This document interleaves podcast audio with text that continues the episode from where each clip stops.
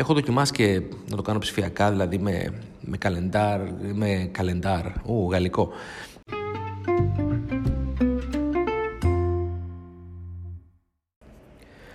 Γεια σου, είμαι ο Γιώργος Ευστρατιάδης και αυτό είναι το Brand Stories.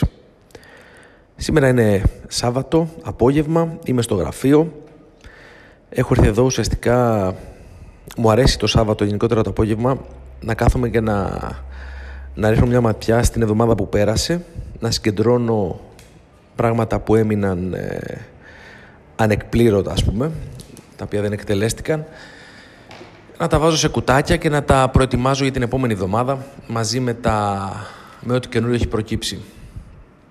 Έτσι ουσιαστικά κάνω τον προγραμματισμό μου για την εβδομάδα που έρχεται. Σύντομα φτάνω μέχρι την Τετάρτη δηλαδή, γιατί δεν μου αρέσει να, να προγραμματίζω πέρα από δύο-τρεις μέρες. Θέλω να είμαι λίγο ανοιχτός σε ό,τι καινούριο προκύψει και να είμαι αρκετά ευέλικτος. Γιατί η αλήθεια είναι ότι η... ο τρόπος που δουλεύω και γενικότερα όταν εμπλέκεσαι σε, στο επιχειρήν ε, πρέπει να είσαι ευέλικτος γιατί προκύπτουν συνέχεια θέματα τα οποία πρέπει να βάλεις μες στην ατζέντα σου οπότε αν δεν έχεις χρόνο θα είναι δύσκολο. Κάνω λοιπόν εδώ τη, τη μικρή μου λίστα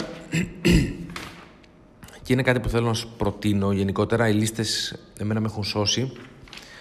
Ε, και με έχουν σώσει γιατί εκτός ότι, ότι όταν βλέπεις αυτά που έχεις να κάνεις γραπτά μπροστά σου, δεν ξέρω, εγώ τα κατανοώ και τα, τα βλέπω καλύτερα, μπορώ να τα διαχειριστώ με καλύτερο τρόπο. Τουλάχιστον αυτό δουλεύει σε μένα. Έχω δοκιμάσει και να το κάνω ψηφιακά, δηλαδή με, με καλεντάρ, με καλεντάρ, ου, γαλλικό, με, με, με apps ας πούμε calendars και to-do lists και τέτοια ψηφιακά. Αλλά εκεί αυτό που παθαίνω είναι ότι ενώ τα έχω καταχωρήσει ας πούμε, στο app, ξεχνάω να δω το app. Βάζω reminders, χτυπάει το reminder, το κάνω snooze ή hide, ξεχνάω να το ξαναδώ.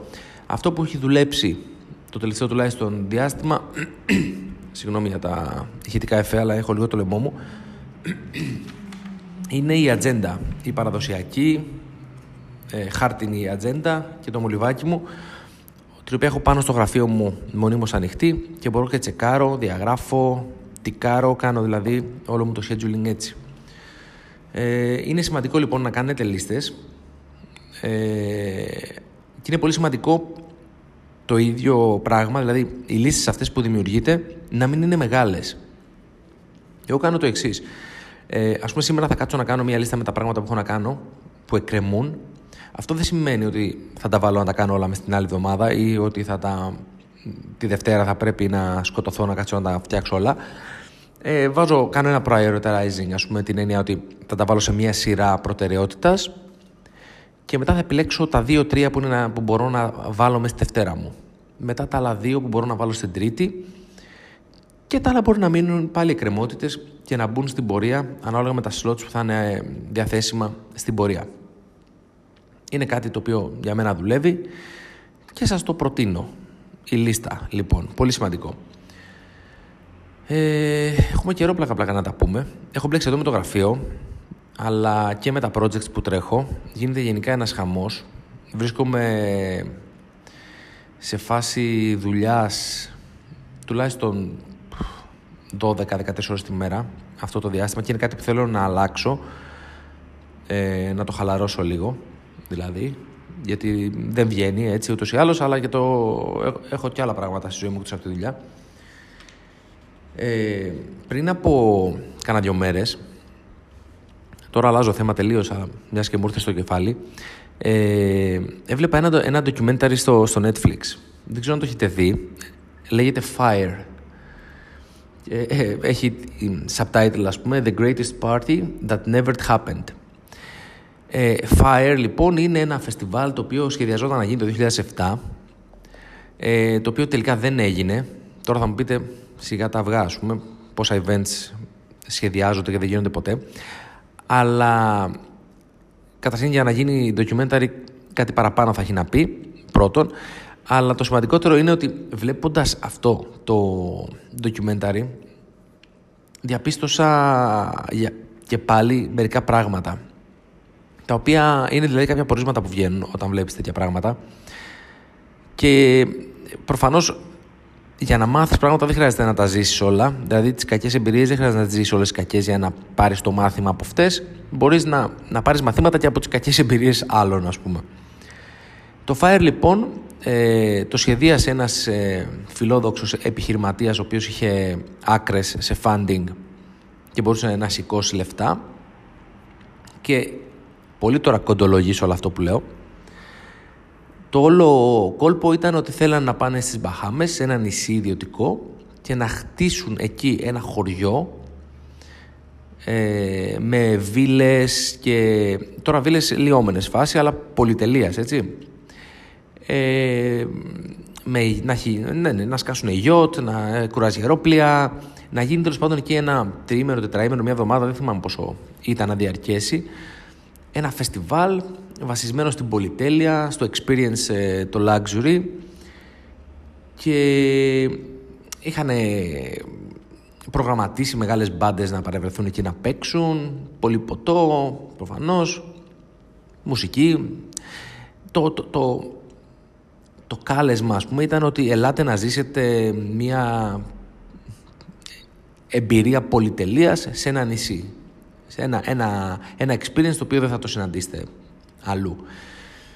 Ε, βλέποντας το, το, το, το οποίο documentary έτσι έχει βίντεο απόλυτη διαδικασία από το σχεδιασμό όταν πήγαν εκεί γιατί αυτοί προφανώς κάνουν το documentary για να έχουν ε, footage που θα βάλουν μετά τη μεγάλη αυτή επιτυχία τα backstage που λέμε αλλά αυτά χρησιμοποιηθήκαν τέλος πάντων τώρα για, το, για να αποκαλύψουν το, το τεράστιο αυτό failure.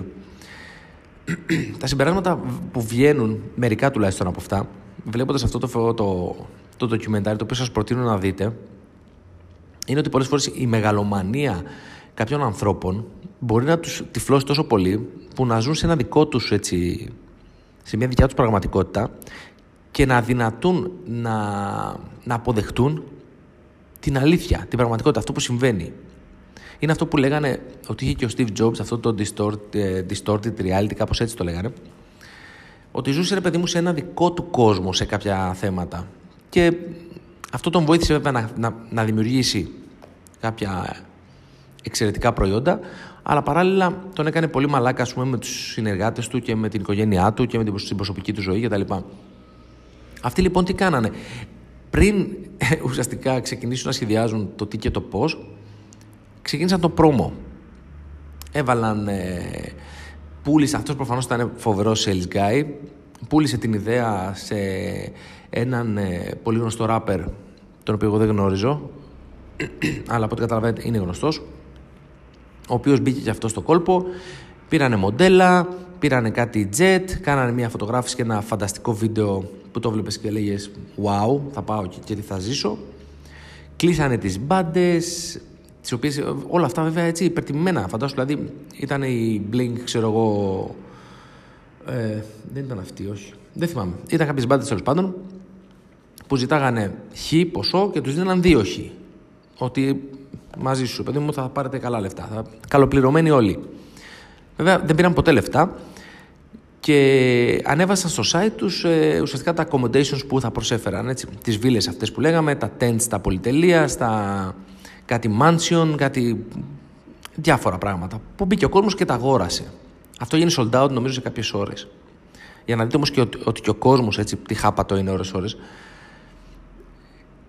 Και στην περιγραφή όλου αυτού του πράγματος βλέπεις τη διαδικασία ότι η, η δύναμη των influencers, γιατί αυτοί κάνανε, μαζέψανε καμιά πεντακοσαριά influencers οι οποίοι κάνανε push όλοι μαζί το event, έγινε sold out το event και μετά βλέπεις όμως τη δύναμη των social media και από την άλλη μεριά όταν ε, οι πρώτοι που έφτασαν στο νησί ας πούμε δεν θα σας πω λεπτομέρειες για να το δείτε και να γουστάρετε να μην σας το κάνω spoil ε, είναι ένας πιτσιρικάς με 200-300 followers, followers και κάνει post μια φωτογραφία που λέει αυτό είναι λέει το luxury meal που μας ε, υποσχέθηκαν και δείχνει ουσιαστικά ένα, ένα κουτάκι που είχε μέσα τυρί, ψωμί και στη γωνία πεταμένη ας πούμε μια σαλάτα το οποίο αυτό έγινε viral και οδήγησε το φεστιβάλ στο να ακυρωθεί γιατί ουσιαστικά όλοι αυτοί που ήταν να πάνε είδαν αυτό, κατάλαβαν προφανώς είδαν και τα άλλα τα tweets γιατί είχε αρχίσει μετά να γίνεται ένας ντόρος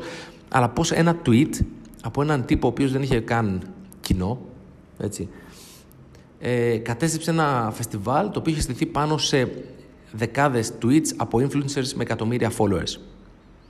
Δηλαδή βλέπουμε τη δύναμη των social media και από τις δύο μερικές ουσιαστικά.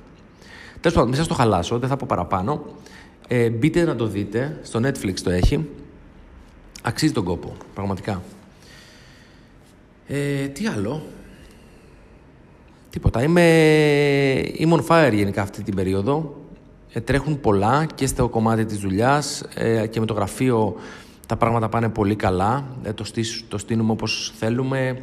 Ε, εξελίσσεται πάρα πολύ ωραίο. Νομίζω ότι θα είναι ένας χώρος πολύ δημιουργικός που θα μας εμπνέει να έρχομαστε εδώ ας πούμε, να, να δουλεύουμε και να δημιουργούμε. Κάποια στιγμή θα σας μιλήσω για τα project αυτά τα καινούργια που το ξέρω ότι σας το έχω πει και άλλη φορά θα σας μιλήσω απλά μάλλον θα κάνω ένα επεισόδιο μόνο γι' αυτό γιατί είναι τόσα πολλά που είναι να πω ακόμα όμως και σε αυτό το επίπεδο ε, έχουμε κλείσει φανταστικές συνεργασίες έχουμε βρει πολύ, πολύ δυνατά άτομα που θα μας βοηθήσουν ε, έχουμε σχεδόν ολοκληρώσει το advisory board με άτομα που πραγματικά δεν περιμέναμε ότι θα καταφέρουμε να τους συγκινήσουμε ας πούμε, με το όραμά μας, όμως αυτό μας, μας δίνει δύναμη ας πούμε, να συνεχίσουμε, αλλά και μας πιστοποιεί ότι η ιδέα που έχουμε και το όλο concept πραγματικά αξίζει τον κόπο, γιατί παίρνουμε validation και από άτομα που είναι στο χώρο, είναι στο industry χρόνια και ουσιαστικά μας λένε ότι go for it είναι ένα μεγάλο δύσκολο bet, αλλά αξίζει τον κόπο γιατί αν, αν το πετύχετε θα, θα είναι πραγματικά big. Έκλεισε και το χιάκι. Ε, αυτά, αυτά παιδάκια. Συνεχίζω λοιπόν να κάνω το, το scheduling για τη βδομάδα που έρχεται. Ελπίζω να είστε καλά και θα τα πούμε στο επόμενο επεισόδιο.